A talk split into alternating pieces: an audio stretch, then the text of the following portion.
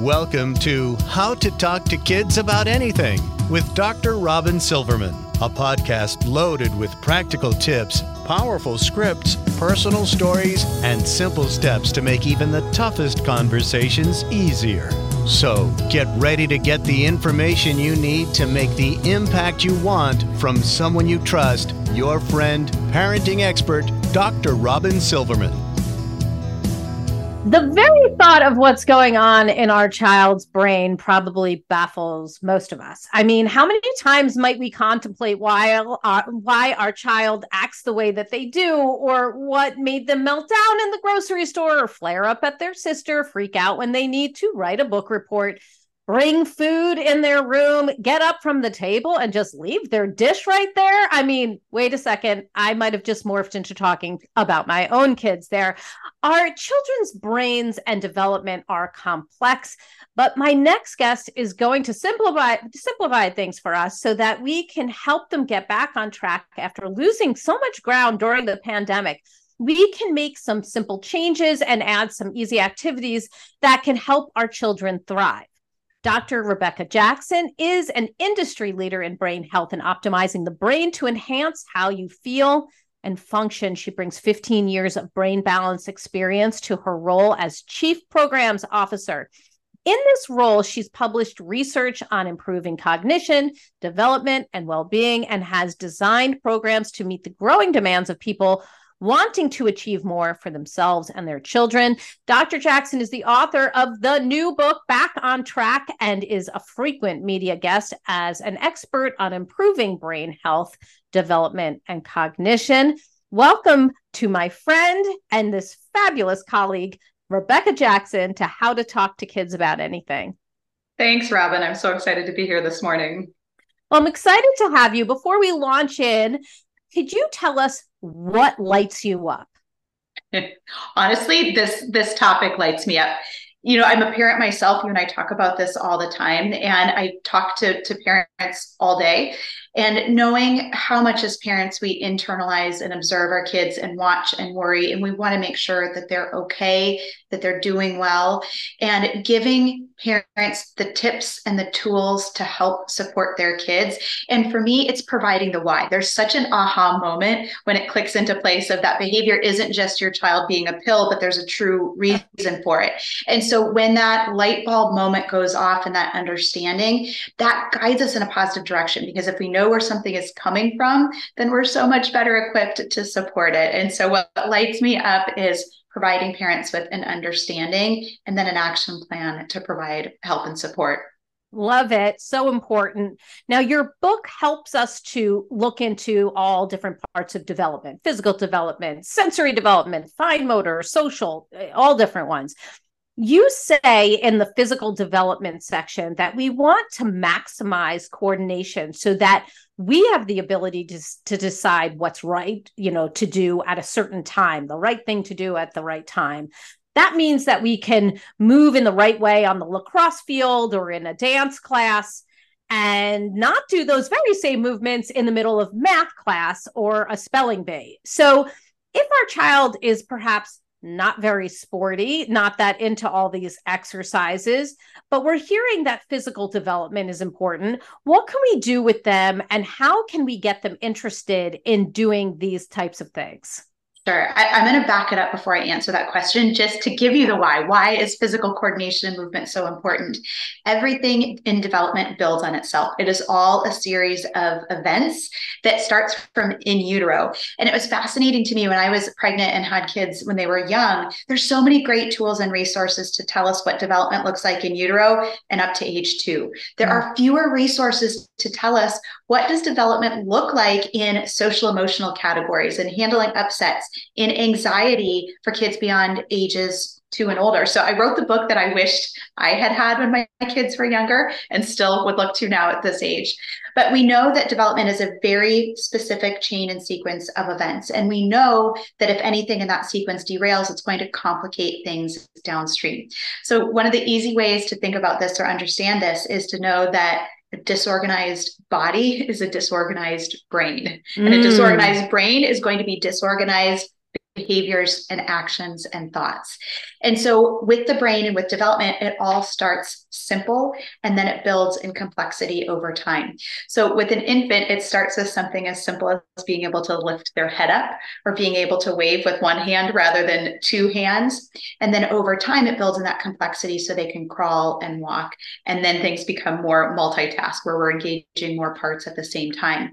And that's what we need in our brain. We need our brain to be able to access many different functions all at the same time so they all come together. So I always give the example of as you and I are having this conversation, we're on video, so we can make eye contact through the camera screen. So I can watch your face to see are you nodding along? Is this making sense? So I'm watching you, I'm listening to you, I'm blacking out, blocking out distractions while trying to state a, a, complex thought in an organized way. That takes all those separate functions coming online together. That's organization and timing, and it starts with physical. So, to get a non sporty kid to move sometimes requires doing it as a family. It might take you doing it with them, and it's experimenting and exploring until the, you find the thing that they love. And I think you and I growing up, there was much more of an emphasis on the team sports. I mean, we only had so many things available to us, and it was, you know, dance or soccer. Kids have so much more at their disposal. I mean, I know your kids do such unique and interesting activities with circus class and and um, trapeze.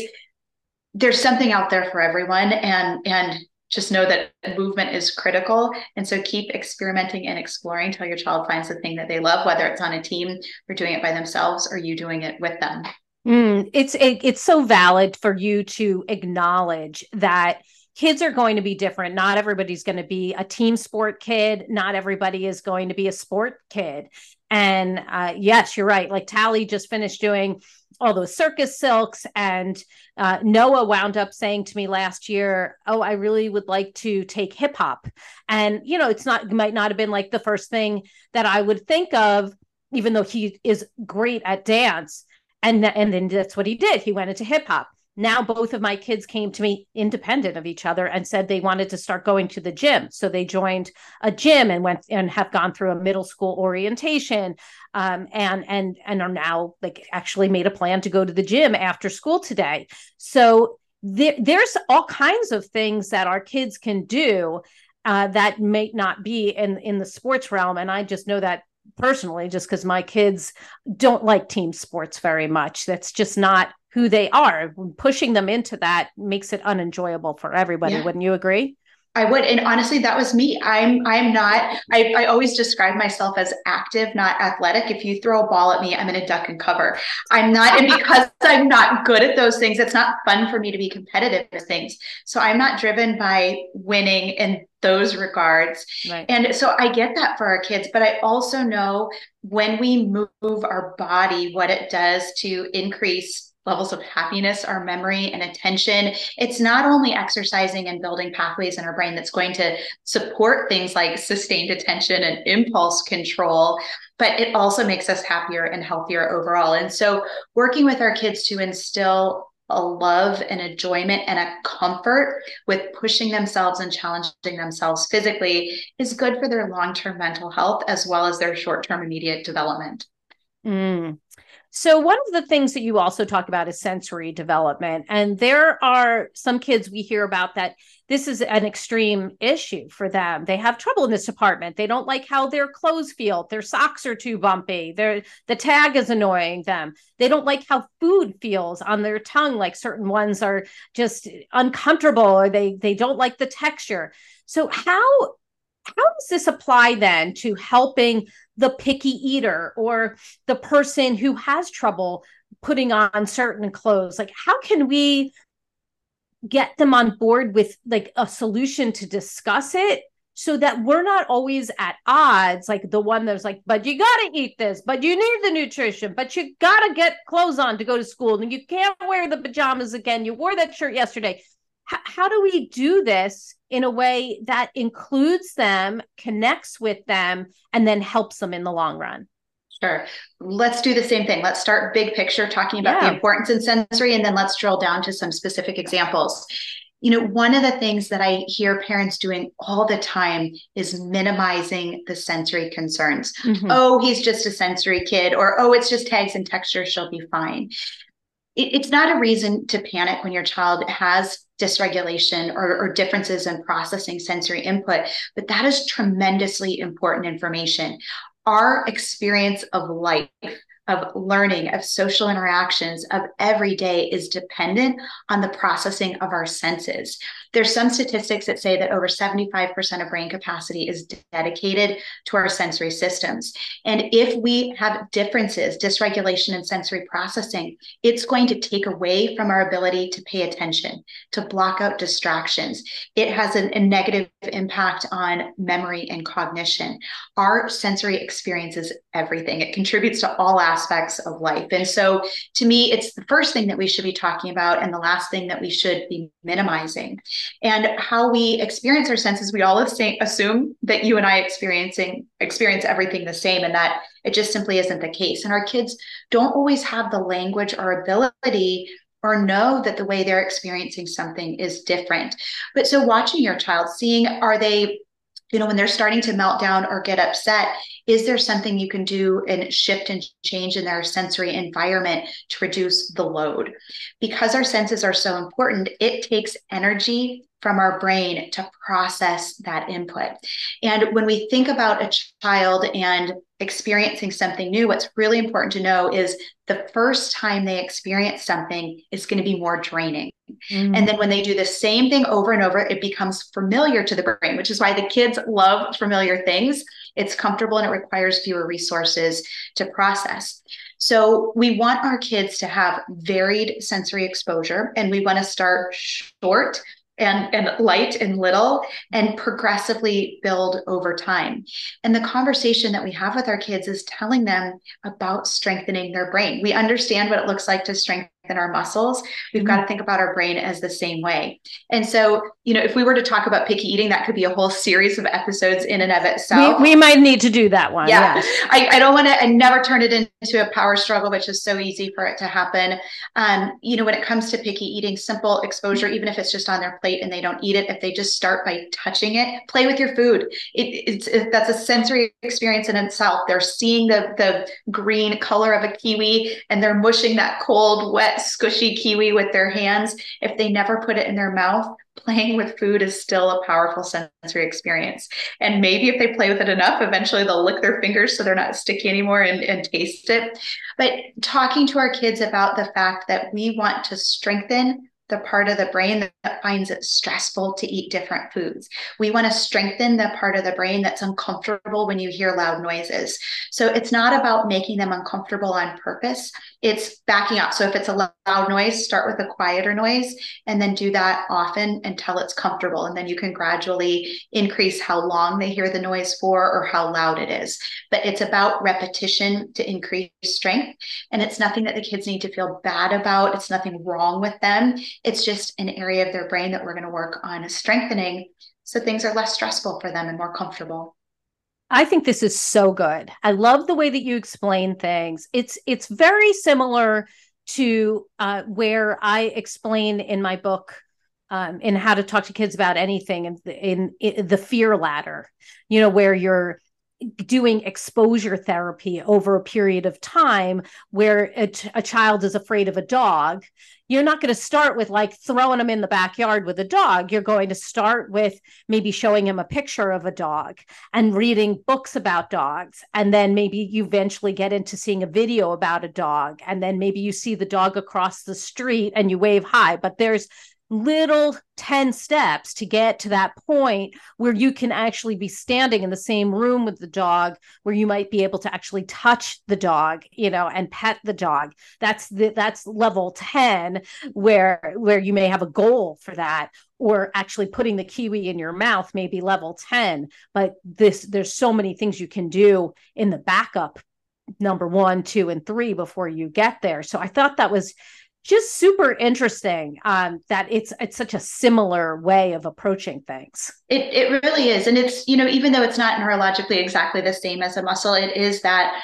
repetition gives ease and comfort in the brain. And I think you know it's so easy as a parent. We and I do it myself. We look at the fire in front of us, and so when your child is melting down at ten o'clock on Sunday night because they're just starting homework and haven't, you know, they're stressed and overwhelmed you know it's not about looking at that moment. And and i'll parlay this into anxiety here is you know we're, we're seeing such an escalation in kids of all ages that are facing some really challenging anxiety experiences. And it's yeah. real and it's stressful and it impacts school and social.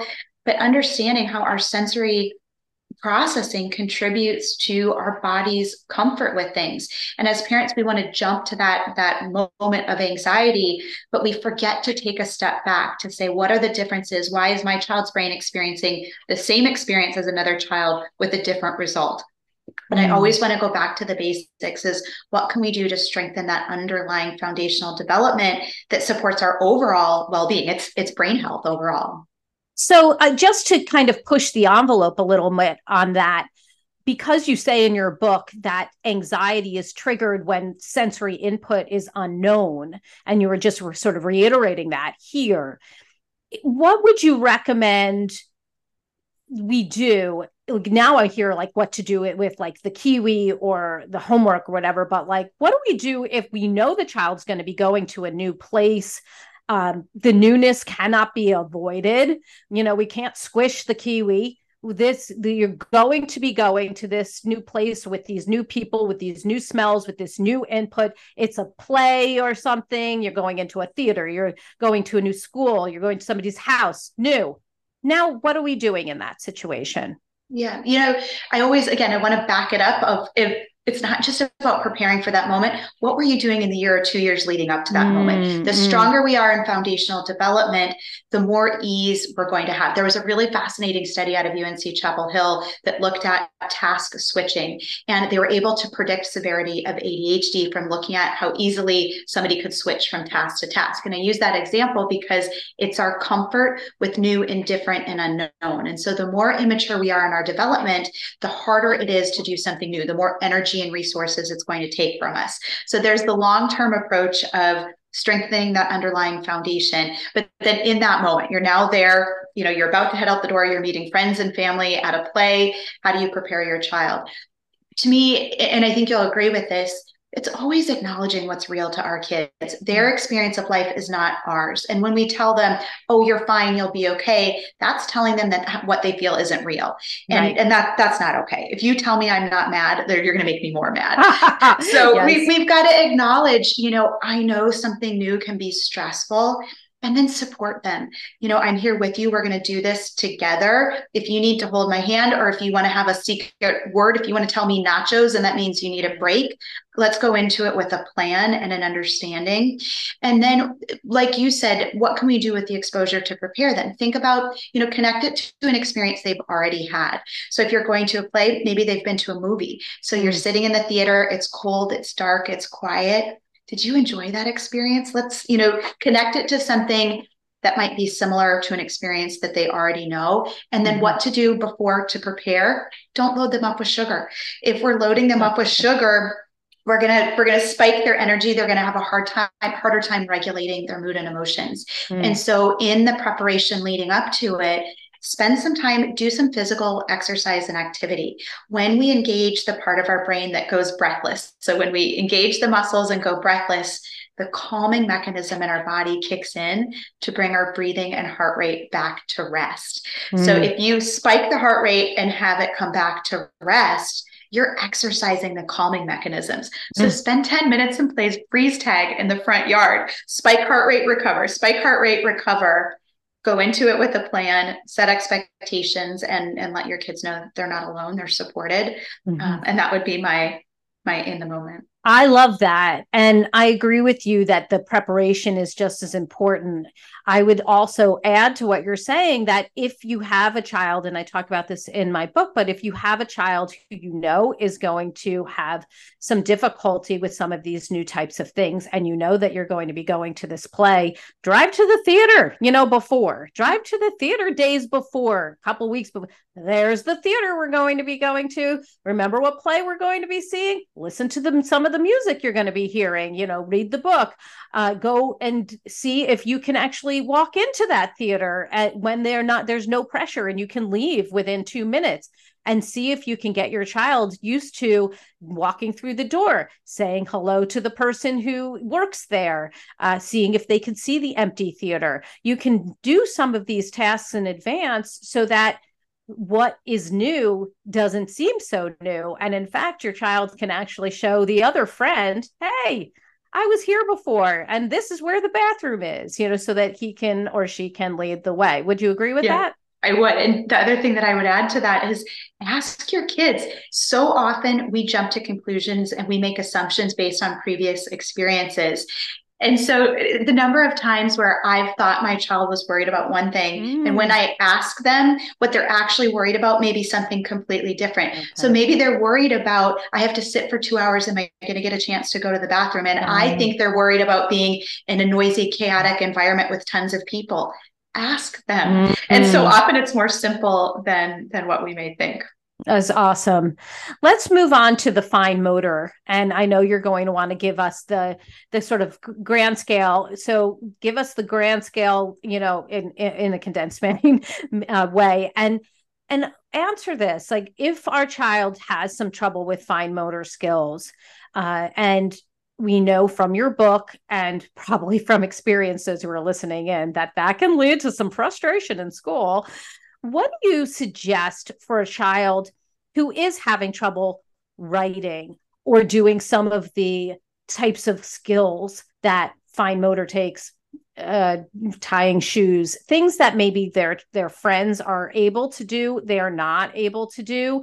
And and what is it that we should be doing with them? And how can we kind of talk them through that they're not there's nothing wrong with them and there's some things we can do about this absolutely all of these things are observations that point us in a direction so we know how to efficiently help our kids. And the, the tying shoes is such a perfect example where, again, the parent is going to jump to, we're going to practice where you're struggling. You can't tie your shoes, let's tie your shoes. Mm-hmm. That is a recipe for frustration and failure yes. for both the parent and the child, and nobody wins. I've done that, that. I've done that. I know. It yes. feels it feels like the obvious answer, right? Is it's yeah. not going well, so let's do more of it. But to me, that's a red flag. And we, again, we're going to back it up. So there is a infant reflex that all babies are born with that they should outgrow by two years of age. If that reflex is still present, that child their hands move as a reflex, not with volitional control. So I'm now asking them to do something, assuming that they have total control over their hands that they maybe not. Right. And it's signs and symptoms that a child maybe either outgrew that reflex later or still retains it is going to be things like an altered pencil grasp. grasp. And so instead of doing that, you know, three point hold, maybe they're holding it with their whole fist or supporting it, you know, with a couple fingers or pushing really, really hard. That lack of smooth coordinated dexterity is a sign that that's immature. So you want to go back and exercise the reflex. And the beautiful thing is, when you exercise the reflex and they now have control, they're going to learn the thing, the handwriting, the spacing, how hard to push with the pencil, the tying of the shoes with so much greater ease. It's like if you wanted me you know to to write a sentence in french but i don't know you know a single word in french. I need the basics before i can do the big thing. Tying your shoes is the big thing. We need the basics first. So you need volitional control and then you work on practicing the skill. So i mean we we we know you know me uh we, we know each other personally and you know that noah had like the most extreme spinal Galant reflex ever. Still still there but he uh, has matured through it and definitely you know struggled with the with some of the writing and uh, tying shoes happened extremely late and on his own accord. Uh, I had to just drop the rope and and just be like, that's fine. We're going to wear Velcro shoes at this point and we're just going to move on. And it was when he decided he wanted to wear tie shoes. And I said, I am happy to buy these for you but this is like a practical thing. Like we got to figure out how to tie shoes. And he's like, I'm going to learn. And he sat down. And within three days, he was tying his shoes like not an issue. It was so quick it surprised me completely. I he he just walked over to me, sat down. He's like, I know how to tie my shoes. I'm like, I I, I don't un, I don't understand. Like, how does this happen? That you you you you didn't know how, and now you do. But it was like there, it was just a, an ongoing struggle. And then I was like, well, let's go right now. We're gonna go. We're gonna go get you some tie shoes. And we got him, you know, two pairs of tie shoes, and he's worn them since. That's it. I and, and I, I, love so much about that because number one, he did it when he was developmentally ready. Yes. There are things that that we don't need to be taught that we do them naturally through development.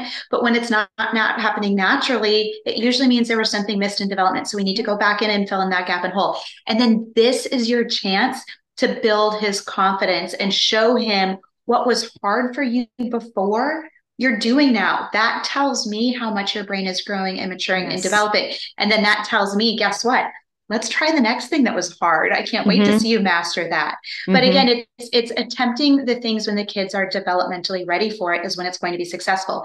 And the challenge is schools and teachers and yes. everyone in our lives we look at the child's age to set expectation. Yes. I, I, and I have to work hard to not do that myself. Mm-hmm. You need to look at the individual. Where are they? What is appropriate for this child? It's not about the fact that they're in fifth grade and everybody else is doing it, or they've got 40 minutes of homework because that's what was assigned or that's what didn't get done during the day we need to meet our kids where they are. We need to have realistic lenses that we're looking at them at so we can meet them where they are. And then we get to support them moving forward. It doesn't mean that they get away with murder or we make excuses for mm-hmm. them. We allow them to be successful. We set our expectations based on current development, and then we foster that growth going forward. It would be so interesting to have like seen what was going on in his brain over the last year because everything changed. You know, we got went to the doctor to uh to, you know, for his birthday appointment. He had grown four inches, gained 13 pounds. He had tied like he was tying his shoes. He uh, has a friend group. He's part of like, mom, um, this weekend we made a plan to go to the movies. We, uh, I'm go- I'm going to be in the car with this one. We're meeting that, and it's just a complete change. And in fact, my mom actually said to me uh, yesterday, she said, "You sent me this picture of these five guys, who's my son and his friends at the movies." Uh, that my friend took. He, she said, You sent me this picture of these five get, kids. And I was like, Why is she sending me this picture of these five random kids?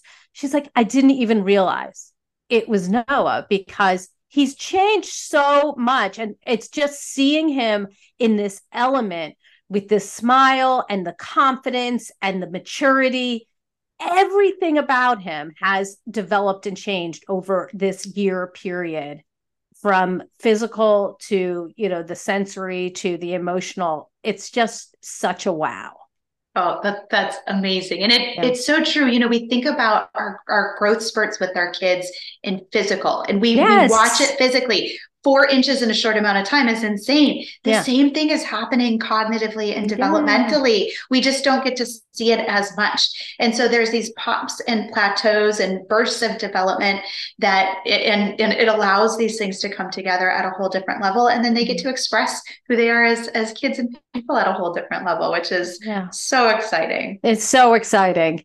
So I'm going to move to a, a topic that I know a lot of people love to talk about because it's on our minds. Attention okay? This is a chapter in your book that i know people are going to be playing you know paying close attention.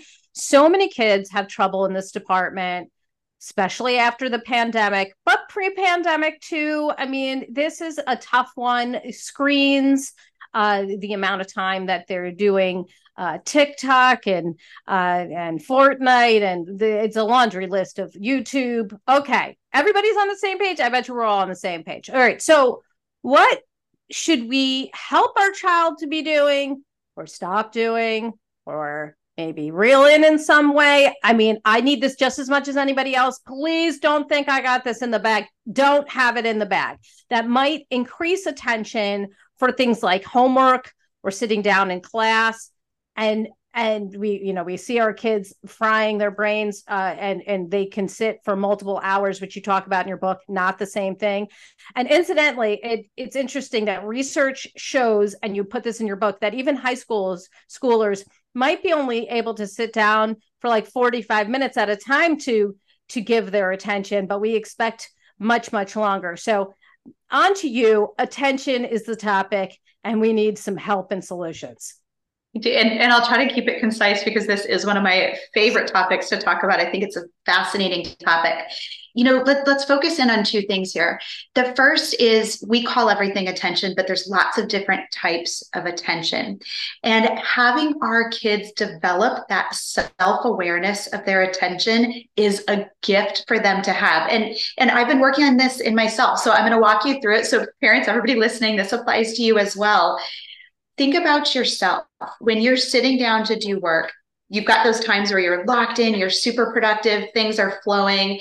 And then you've got the time where you get stuck. And the first thing we do is we reach for our phone as a distraction and then we check email and we start bouncing around being aware of what aspect of attention we're using in what moment allows us to then change and redirect.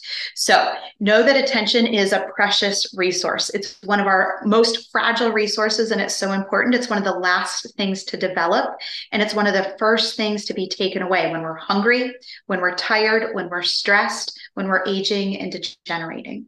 So, it, it's a very fragile, precious resource that we need to protect and we need to foster that development. So, when we're at a point where we've got, you know, maybe you're working on your book, you need the highest level attention when you're doing something creative and technical like that. So the worst thing that you can be doing at that moment is task switching. So you should set off all alerts, set aside everything, and you should be doing your most difficult tasks when you're the most fresh and focused. So with our kids, it's making sure that they're not burning their precious resources scrolling through TikTok or on Fortnite when they've got homework to do. And I want to be really careful not to vilify technology. It is not mm-hmm. going away. We need to learn how to work together with our kids on this and find a balance. But so to back up again, to be aware of the type of attention when we're using it. So when you're working and you find yourself with your mind starting to wander, be aware of that. So catch yourself doing that. It's okay. All of our minds wander, and we'll start to have our mind wandering when we've run out of the energy we need to maintain that sustained attention. That's your brain telling you it's time for a break. You need to get up and move, or you need to get a healthy snack. Those are ways to refuel your brain to give more sustained attention. So if you find yourself negative, or distracted or reaching for for anything and everything else you're using the wrong kind of attention. And that's okay. That kind of attention is needed for other times in life but if you're trying to be productive it's not helpful. So be mm. aware of it. And then have that conversation with your kids when they're doing work and say i see right now that you're using your it's called environmental attention is what i refer to it as where you're aware of your environment but you're not focused in on one task. I see you're in environmental attention right now. Let's let's switch gears you know and then can we do it on your own or do i need to do something to help? Exercise food reduce stress to help that sustained attention. So bringing awareness to yourself so you know what you're using when you're using it um, and guiding our kids through that conversation so they know as well then the other really important thing to understand is we get better at what we practice. Every time we do something in the brain, it utilizes a pathway in the brain. And the more you utilize those same pathways, the stronger they become. So when our kids are spending tons of time on technology, we have to understand that's not two hours of attention. Those are micro bursts of attention strung together with a reward. So they're truly seven seconds or 30 seconds of attention strung together back to back to back.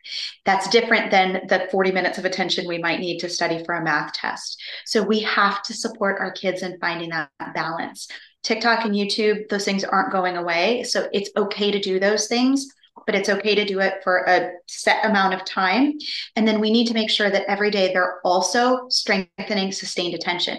We need sustained attention for class, for work, I don't get rewarded throughout my workday as I'm writing or working on a project. The reward might be two years down the road. I need to mm-hmm. still be able to maintain focus and be productive. And you know, throughout the school day, our kids are asked to use sustained attention, but on the weekends and, and in summer, if we're not purposefully adding activities where they're not getting a constant reward, or they're activities that only require very short bursts of attention, then we're strengthening those pathways. And, and we see that. I, I heard a, an adult, a friend I was talking to the other day, we were talking about TV shows. And she said, I find myself not being able to sit through a show anymore after mm, yeah. TikTok. She has strengthened the short term reward pathways, making it harder for her to utilize the sustained attention. So that's fascinating. Wow. We've got to exercise what we need. Oh, that was fascinating. Wow. And I bet you there's a bunch of people who are nodding their heads going, oh, that's me. And that's exactly what's happening. Thank you. So I could do this all day with you because this is fascinating to me. Can you give us your top tip?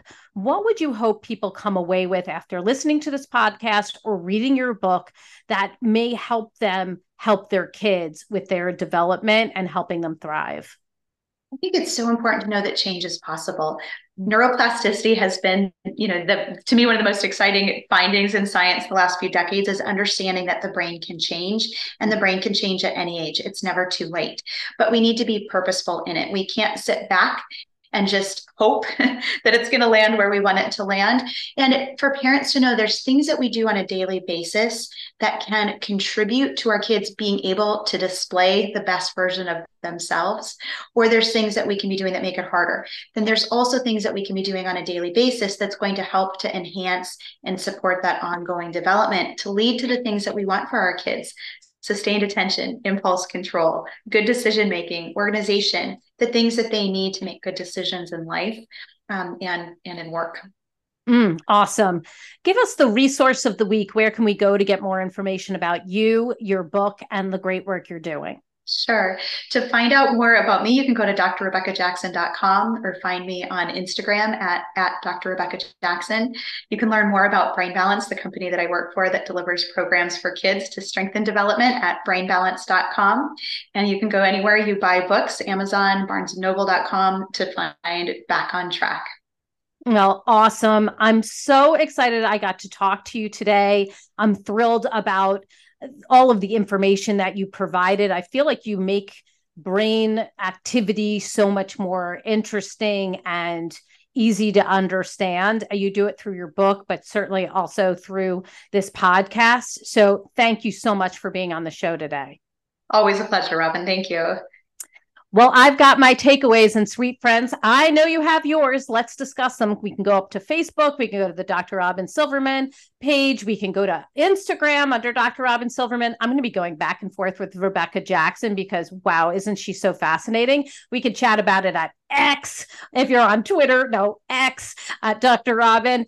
Uh, and if you love this podcast like I did, I hope you'll go up to iTunes and rate and review it. I can't tell you how much that means to us. If you can do that, because more people will learn about Dr. Rebecca Jackson. If this has been a great podcast for you, this episode, like tell me about it. We want to know so that other people will use it in their own homes. I truly appreciate it. The book we talked about today is Back on Track with uh, Rebecca Jackson. So good. My book is How to Talk to Kids About Anything. Impossible to forget because that's what you're listening to right now as a podcast. And this is all the time we have for today, my fellow parents, leaders, and educators. I want to thank you for coming to How to Talk to Kids About Anything. For more information on books, articles, speaking engagements, or curriculum, please go to drrobynsilverman.com. I'm revamping my website, so you can get on that.